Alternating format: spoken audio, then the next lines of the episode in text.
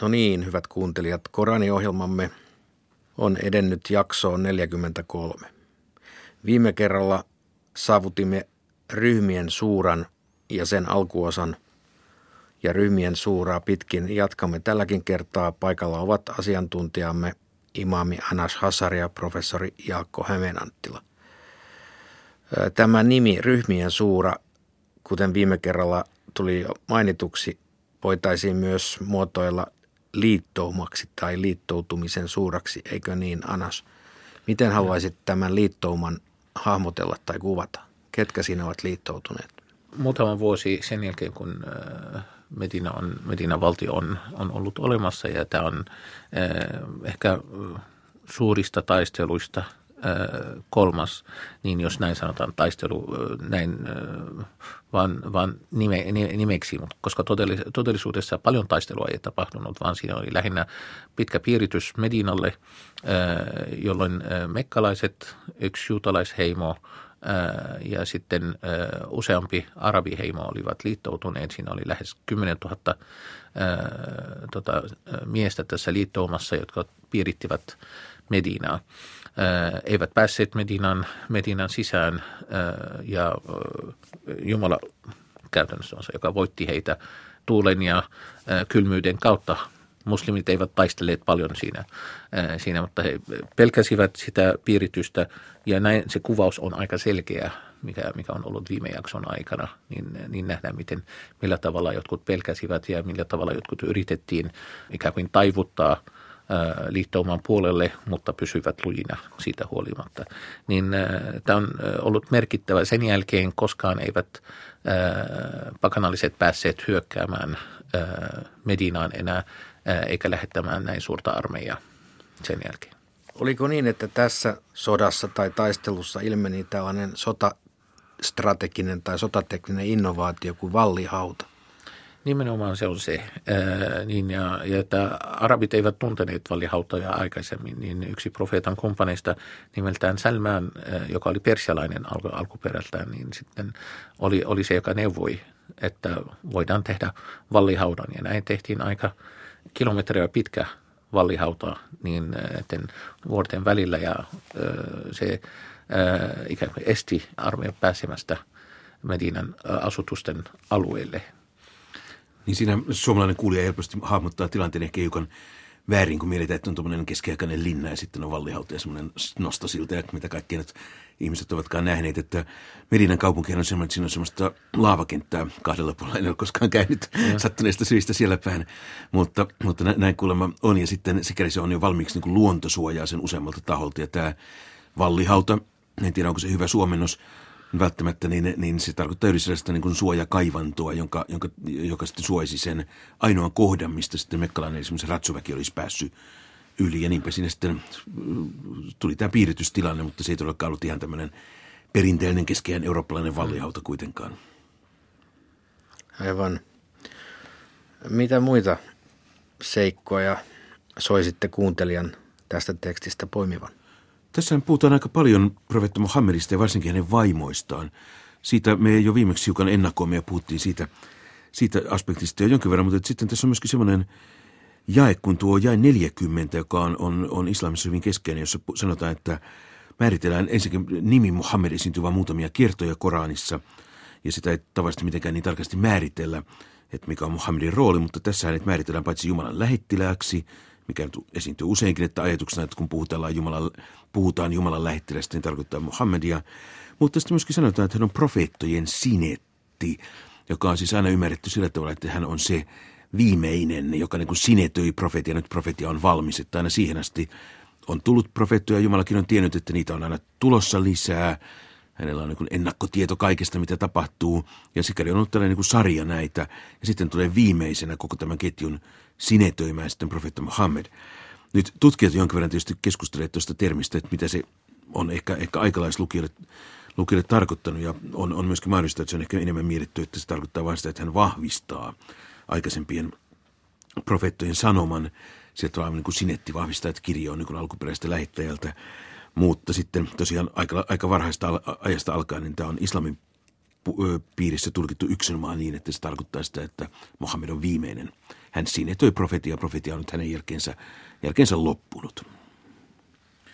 Todella hänen, hänen kuvaukset löytyvät, löytyvät tämän, tämän jälkeen niin vielä, vielä lisää. Ja on, on, on tärkeää tässä, että hän ei ollut kenenkään miehen isä teidän miehistä, niin hänen poikalapset kaikki kuolivat nuorina, niin hän eivät koskaan saavuttanut miehutta. Niin, niin kaikki nuo olivat jo muutaman vuoden ikäisinä, kaikki pojat, poikalapset, niin ainoastaan hänellä oli tyttäriä, jotka elivät aikuisiksi. aikuisiksi. Joo, että se, sillä, silläkin on, on merkitys. Ja myös profeetan vaimoin asema, että ne eivät ole samanlaisia kuin muut, niin, niin heitä koskee tarkempia määräyksiä, niin he tietenkin uskovaisten äiteinä, niin he, heillä on ö, suuri asema tuomiopäivänä, mutta myös jos he olisivat sortuneet johonkin, niin heidän rangaistus myös olisi suuri. Ja tämä oli myös varoitus heille. Niin he eivät ole koskaan näin sortuneet, mutta kuitenkin tämä on, tämä on ää, siinä, siinä vahvistus, että siinä on palkinto suurempi, mutta myös jos tapahtuu jotain, niin rangaistus olisi olisi suurempi. Ja sen takia heille määrätään tiettyjä, tiettyjä sääntöjä erikoisina kuin muille. Tähän muun muassa kuuluu tämä kasvuhunnun käyttö, mitä, mitä heillä on erikoisuutena, kun taas jotkut nykyajan naisista myös haluavat samaistua heihin ja käyttävät myös kasvohuntua, mikä ei ole määräys kaikkien naisten osalta, mutta kuitenkin jotkut haluavat samaistua uskovaisten äiteihin ja näin käyttävät. Vai niin, onko siis kysymys siitä, että profeetan vaimoja koskeva pukeutumissäädös on yleistynyt koskemaan? Muitakin? Jotkut ovat ottaneet, halu, halu, halusivat samaistua heihin. Että... Ja ottaneet tämän pukeutumiskoodin ikään kuin omaan käyttöönsä. Joo. Vai niin? Joo, tosiaan täytyy muistaa, että tällainen sanotaan borka-tyyppinen pukeutuminen on, on niin kuin aika harvinaista ollut islamin maissa. Että kasvo, kasvot peittävän hunnun käyttö on ollut – ollut epätyypillistä ja se on ollut käytössä lähinnä jollain alueella, jota itse tavallaan nimittäin vähän niin kuin heimoalueeksi, siis ne alueet, joilla vanha, vanha heimokulttuuri on vielä aika vahva, niin kuin Arabien niemimalla on ollut paljon, paljon tätä perinteistä borkan käyttöä ja Afganistanissa on sitä ollut. Mutta sen jos ajatellaan noita äh, arabian kulttuurin kukoistusalueita, niin kuin Egypti, Irak, Syyria, siis tarkoitan, että pitkäaikainen kukoistus, mikä siellä, siellä on kukoistanut, niin siellä se on ollut aika harvinaista, että on käytetty – käytetty kasvohuntua. Sen sijaan kaikkia, kaikkia muita, muita musliminaisia koskeva sääntöhän tuli meillä aikaisemmin luennassa, kun oli tämä valonsuura. Siinä, siinä se sääntö koski ö, uskovaiset naiset. Tässä, tässä kohdassa se koskee ö, profeetan vaimot. Tässä on tietysti samassa suuressa on vielä toinen semmoinen, joka liittyy nykyaikaiseenkin ö, muslimien käytökseen. Nimittäin mainitaan tuo tuossa jakeessa 56, niin kerrotaan, että Jumala ja enkelit siunaavat profeettaa ja sitten kehotetaan uskovaisia myöskin siunaamaan. Sitten tämä on semmoinen, että, että en tiedä, ovatko kuulijat kiinnittäneet huomiota, mutta että usein jos muslimit mainitsevat profeetta Muhammedin nimen, niin sen perään tulee siunausformula pitkä semmoinen sallallahu alaihi sallam, koska katsotaan, että tavallaan aina puolestaan enkelit siunaavat niitä, jotka siunaavat profeet, äh, profeettaa ja niinpä se on ikään kuin hyvä teko ja semmoinen niin kuin sovelias tapa, tapa, että kun lausuu profeetan nimen, niin sitten siellä lisätään tämä pieni siunausformula. Vastaavia siunausformuloita, vähän erilaisia, käytetään tietysti muidenkin, muidenkin ihmisten kohdalla erilaisia. Jumala, olkoon hänen mieltynyt ja tällaisia fraaseja käytetään paljon. Mitä muita seikkoja tästä tämän päiväisen jakson loppupuolelta kenties haluaisitte vielä poimia? Käytännön sääntöjä liittyen, että kun, kun kerran mainittiin, mainittiin nämä pukeutumissäännöt, niin sitten täällä on – myös mainittu jakeessa 55 sitten, kenen edessä ei tarvitse, naisten ei tarvitse sitten käyttää, käyttää huntua tai pään, päänpeittoa, niin, niin siinä, siinä se löytyy, että nämä miespuoliset isät, lapset, veljet, veljen tai sisarusten lapset ja niin edelleen. Löytyy paljon tämän tyyppisiä säännöksiä tässä, tässä suurassa nimenomaan. Tästä jae 59 on se suora käsky, niin mitä mainittiin tästä honnun, honnun käytöstä, niin, ää, niin se on se selkeä käsky. Entäpä sitten seuraava Saaban suura? Miten sitä olisi hyvä lähestyä? No siinä ihan sitä alussa, tässä ei vielä, tai kyllä tämän, tämänkin jakson puolella olisi ihan saabaankin päästä, mutta se alkaa, alkaa jälleen näistä Davidiin liittyvistä, tai on sitä ensin, ensin jotain muuta, mutta sitten se on aika pian sinne Davidiin liittyvä kohta, jossa, jossa tosiaan mainitaan tuo, mikä on islamisessa perinteessä hyvin yleistä, että Davidia pidetään, pidetään ikään kuin, ikään kuin tällaisena maailmanhistorian, ei nyt ehkä ensimmäisenä seppänä, mutta ainutlaatuisena seppänä, joka teki panssaripaitoja, paitoja, jonka kädessä rautakin muuttui pehmeäksi, että hän käsitteli rautaa aivan, aivan erinomaisella tavalla. Ja se on toki ajatus, joka tunnetaan myöskin juutalaisesta perinteestä, mutta se on ehkä islamilaisessa perinteessä, perinteessä vielä sitäkin vahvempi. Saaba, Saaba tietenkin on Jemenissä tunnettu, tunnettu alue ja siinä, siinä muistutetaan äh, kiitollisuuden tarpeista, että ollaan kiitollisia Jumalalle. Jumala oli suonut aika paljon hyvää Saavalle, niin äh, Saavan kansalle. Ja äh, oli tiettyjä sekä veden saannin kannalta. Heillä oli tämä suuri pato, joka tunnetaan tähän päivään saakka, Märibin pato, niin, niin kun he olivat olleet kiittämättömiä ja myös olivat jättäneet samalla tuon panon huolto, niin ikään kuin antoivat kaiken mennä rappiolle, niin tämä, tämä siis oli yksi, yksi niistä. Sekä usko meni rappiolle, kiittämättömyyttä oli paljon. Ja sitten myös tuo pato oli jätetty ilman huoltoa, niin Jumala lähetti sitten suuren, suuren tulvan, joka tuhosi sitä. Ja sitten tämä maa, joka oli täynnä vihreyttä, niin muuttui kuivuneeksi tämän jälkeen. Niin, tämä oli suuri yksi, yksi esimerkki, joka tunnetaan tähän päivään saakka myös. Hyvä, kiitoksia. Kuuntelemme tämän päiväistä luentaa seuraavaksi. Mutta sille teistä, joka on nöyrä Jumalaa ja hänen lähettilästään kohtaan ja elää hurskaasti, me annamme palkan kaksinkertaisena ja valmistamme hänelle hyvän osan. Profeetan vaimot. Ette te ole samassa asemassa kuin tavalliset vaimot. Jos olette hurskaita, älkää puhuko liian nöyrästi vieraille miehille, etteivät ne, joiden sydäntä kalvaa tauti, alkaisi himoita. Puhukaa kuitenkin kohteliaasti. Pysykää taloissanne, älkääkä koristautuko pakanuuden ajan tapaan. Pitäkää rukouksenne, antakaa almuja ja totelkaa Jumalaa ja hänen lähettilästään. Talon väki. Jumala haluaa puhdistaa teidät saastasta. Muistelkaa Jumalan merkkejä ja viisautta, jota taloissanne luetaan. Jumala on taitava, tietävä. Jumala on valmistanut anteeksiannon ja suuren palkan alistuville miehille ja naisille, uskoville miehille ja naisille, nöyrille miehille ja naisille, hurskaille miehille ja naisille, kärsivällisille miehille ja naisille, hartaille miehille ja naisille, almuja antaville miehille ja naisille, paastoaville miehille ja naisille, siveille miehille ja naisille ja niille miehille ja naisille, jotka usein ajattelevat Jumalaa. Eivät uskovat miehet eivätkä naiset voi päättää vapaasti asiassa, jonka Jumala ja hänen lähettiläänsä ovat ratkaisseet. Joka ei tottele Jumalaa ja hänen lähettilästään, on harhaantunut kauas oikealta tieltä. Sinä sanoit sille, jolle sekä Jumala että sinä olitte osoittaneet suosiotanne, pidä vaimosi ja pelkää Jumalaa.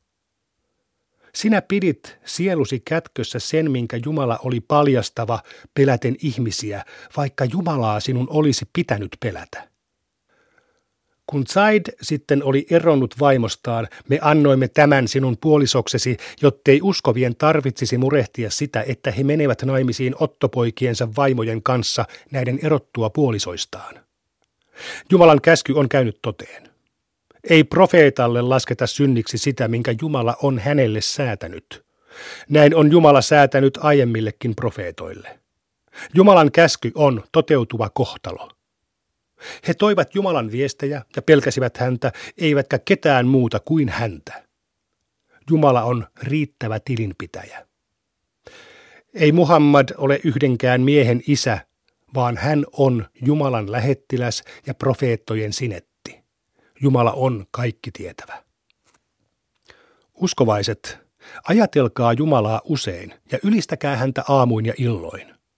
Hän ja enkelit rukoilevat teidän puolestanne viedäkseen teidät pimeydestä valoon.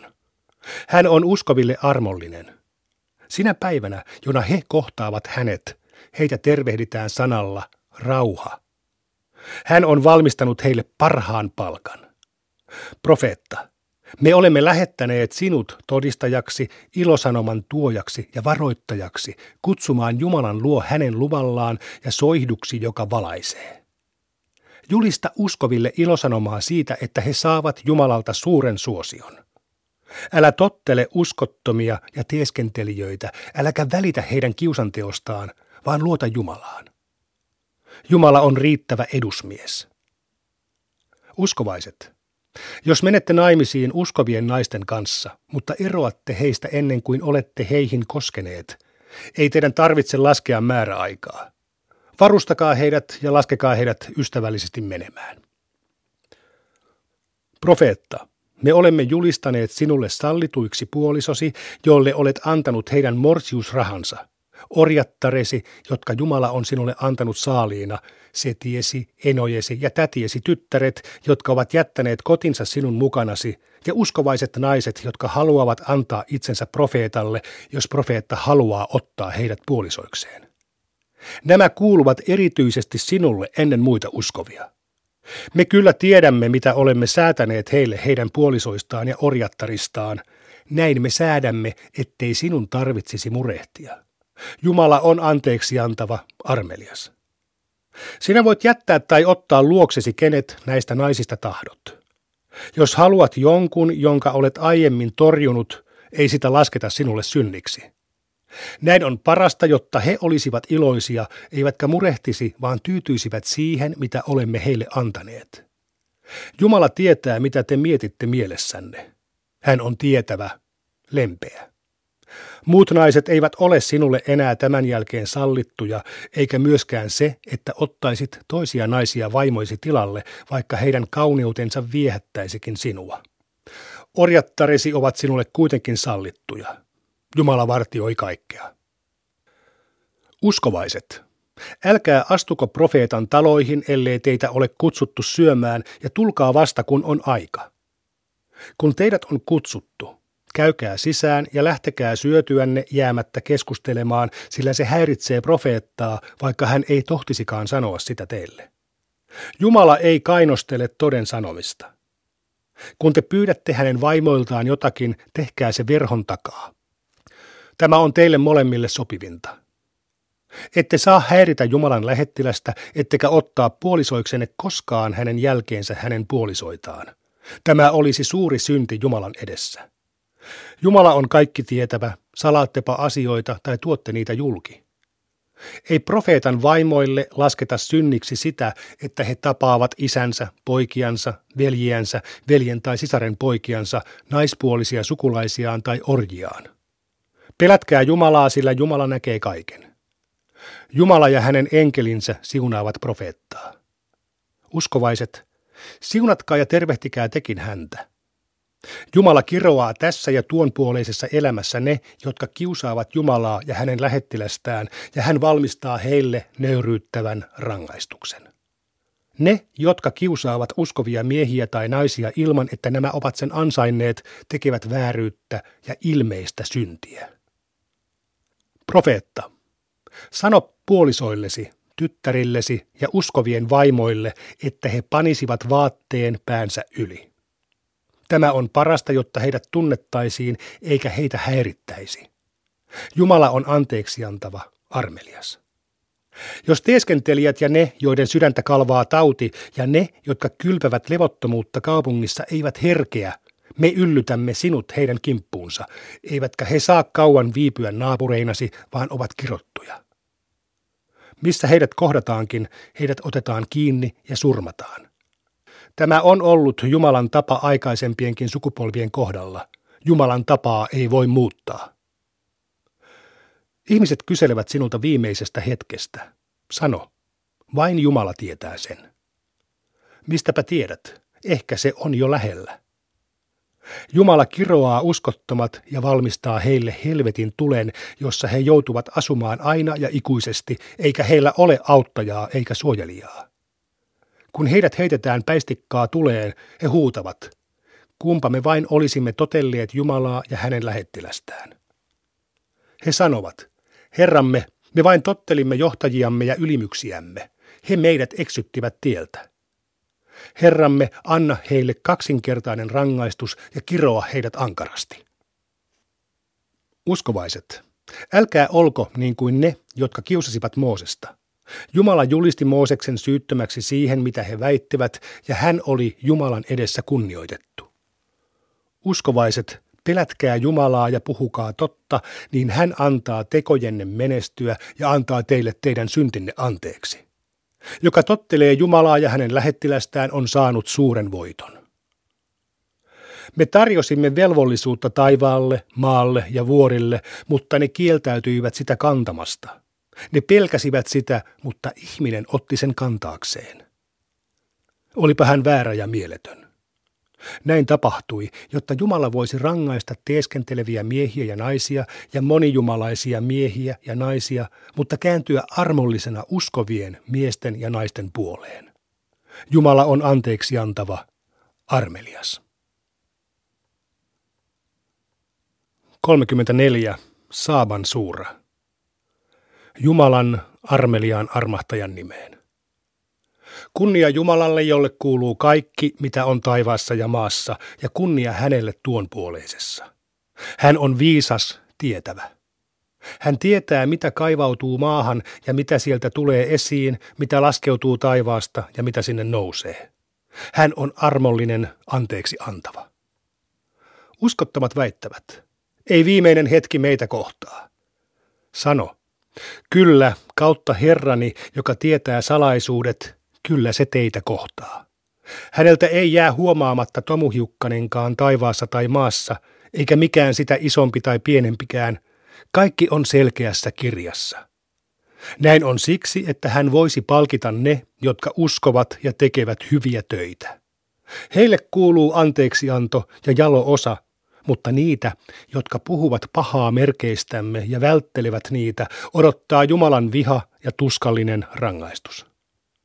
Ne, jotka ovat saaneet tiedon, arvelevat, että se, mitä Herrasi on sinulle lähettänyt, on totuus ja johdattaa mahtavan, ylistettävän tielle. Uskottomat sanovat, näytämmekö teille miehen, joka kertoo, että teidät luodaan uudestaan sen jälkeen, kun te olette hajonneet pieniksi osasiksi? Se pitääkö hän valheita Jumalasta vai onko hän hullu? Ei, vaan niitä, jotka eivät usko tuon puoleiseen, odottaa rangaistus ja he vaeltavat eksyksissä. Eivätkö he katsele taivasta ja maata edessään ja takanaan? Jos me tahtoisimme, me panisimme maan nielaisemaan heidät tai antaisimme taivaan pudota kappaleina heidän päälleen. Siinä on merkki jokaiselle Jumalan puoleen kääntyvälle ihmiselle. David sai meidän suosiomme. Vuoret, kaiuttakaa hänen lauluaan ja samoin te linnut. Me teimme raudan hänen käsissään pehmeäksi. Tee panssaripaitoja ja liitä niiden renkaat tarkoin yhteen. Tehkää hurskaita tekoja, sillä minä näen, mitä te teette. Salomolle me alistimme tuulen, joka kulki aamulla kuukauden matkan ja illalla toisen. Annoimme sulan metallin virrata hänelle lähteestä ja alistimme hänelle jinnejä, jotka tekivät hänelle työtä hänen herransa käskystä. Jos joku niistä rikkoi käskyämme, me annoimme sen maistaa tulen rangaistusta. Ne tekivät hänelle kaikkea, mitä hän vain tahtoi palatseja, kuvapatsaita, astioita, jotka olivat suuria kuin altaat ja jaloillaan seisovia kattiloita. Davidin suku, ole kiitollinen, mutta vain harvat palvelijoistani ovat kiitollisia. Kun me säädimme hänen kuolemansa, hänen ei huomattu kuolleen ennen kuin maan mataja söi hänen sauvansa. Kun hän kaatui maahan, jinnit ymmärsivät, että jos ne tietäisivät salatun, niiden ei olisi tarvinnut viipyä nöyryyttävässä rangaistuksessa. Saabalaisilla oli asuinpaikallaan merkki, kaksi puutarhaa oikealla ja vasemmalla. Syökää herranne antamaan ruokaa ja olkaa hänelle kiitollisia, viljava seutu ja armelias herra. He kuitenkin kääntyivät pois ja me lähetimme heille tuhotulvan ja annoimme heidän puutarhojensa kasvaa piikkipensaita, tamariskeja ja hiukan lootuksia. Näin me palkitsimme sen, etteivät he uskoneet. Me rankaisemme vain kiittämättömiä. Me olemme asettaneet heidän ja siunaamiemme kaupunkien väliin toisia kaupunkeja niin, että matkan voi kulkea taipaleina. Kulkekaa päivin ja öin rauhassa. He sanoivat, Herramme, tee taipaleemme pitemmiksi. He tekivät vääryyttä itselleen ja me tuhosimme heidät perusteellisesti ja teimme heistä muinaisien tarujen aiheita. Siinä on merkkejä kaikille kärsivällisille ja kiitollisille. Iblis osoitti todeksi luulonsa. He seurasivat häntä lukuun ottamatta muutamia, jotka uskoivat. Ei hänellä ollut valtaa heihin, vaan me halusimme tietää, ketkä heistä uskovat tuon puoleiseen ja ketkä epäilevät. Herrasi pitää kaiken mielessään. Sano, rukoilkaa vain niitä, joita te väitätte olevan Jumalan lisäksi. Eivät ne hallitse tomuhiukkastakaan taivaassa eivätkä maassa, ei niillä ole siellä osuutta, eivätkä ne ole hänen auttajiaan. Jumalan luona yksi voi puhua toisen puolesta vain, jos hän on antanut luvan. Kun sydämet ovat kauhun vallassa, toiset kysyvät, mitä Herranne sanoikaan? Toiset vastaavat, totuuden. Hän on korkea, suuri.